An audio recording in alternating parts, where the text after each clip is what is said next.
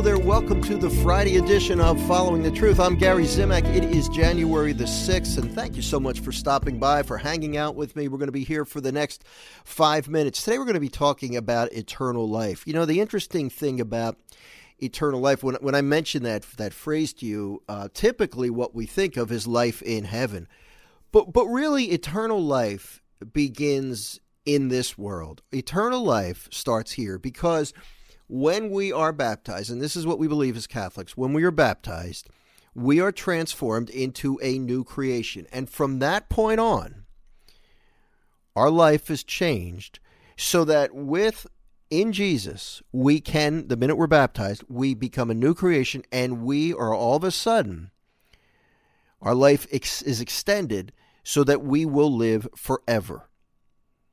That's what happens when you're baptized. It's a really big deal. So eternal life is a gift given to us by the Lord, given to us when we are baptized. And a lot of times, I think the sacrament of baptism gets downplayed. It becomes a milestone. It becomes a, a rite of passage, or whatever you want to call it, or just something you do. So many people just don't appreciate what an incredibly powerful sacrament baptism really is. So let's talk a little bit about eternal life today. We're going to look at the first reading from today's daily mass. Once again, it's a letter from it's a from the first letter of Saint John, chapter five this time, verse five through thirteen. Let's just read it, then we'll talk a little bit about it. Beloved, who indeed is the victor over the world, but the one who believes that Jesus is the Son of God? And just let me do a little aside here.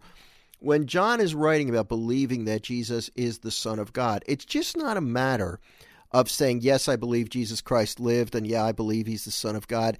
It's believing in him to the extent that we listen to him. We believe he is who he said he is, and then as because of that, we follow him and we obey him. So it's more than just a like an intellectual assent. It's really giving your life over to Jesus. That's what we mean. That's what the church means when we talk about believing in Jesus. This is the one who came through water and blood, Jesus Christ, not by water alone, but by water and blood. The Spirit is the one who testifies, and the Spirit is truth. So there are three that testify, the Spirit, the water, and the blood, and the three are of one accord. If we accept human testimony, the testimony of God is surely greater. Now the testimony of God is this, that he has testified on behalf of his Son.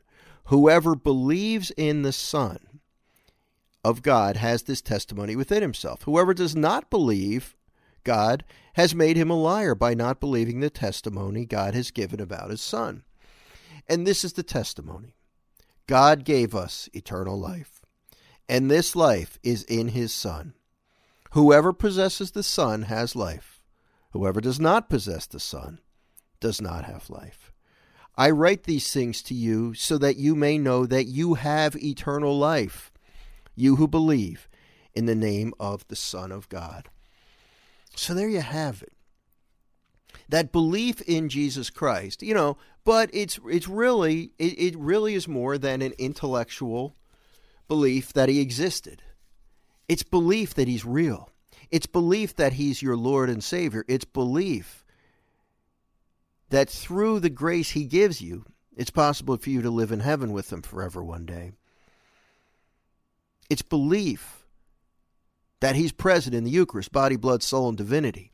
It's belief that he founded a church, and he speaks through that church. You know, it's more than just this intellectual belief that Jesus is real. Is he real to you? And I mean, for all of us, he needs to become more real. For all of us, in some way, until he gets wor- until he's worked into every area of your life, and you're literally following him, and you're literally living for him, you're literally letting him work through you, through his Holy Spirit, you know, then there's always work to be done. Believing in Jesus, eternal life, they're tied together. So let's pray that we can believe in him more. And through the Holy Spirit's help, we can believe in him so much so that we're willing to turn every area of our lives over to him. Okay? Sound good? All right. God bless you. Have a great weekend. Talk to you next week.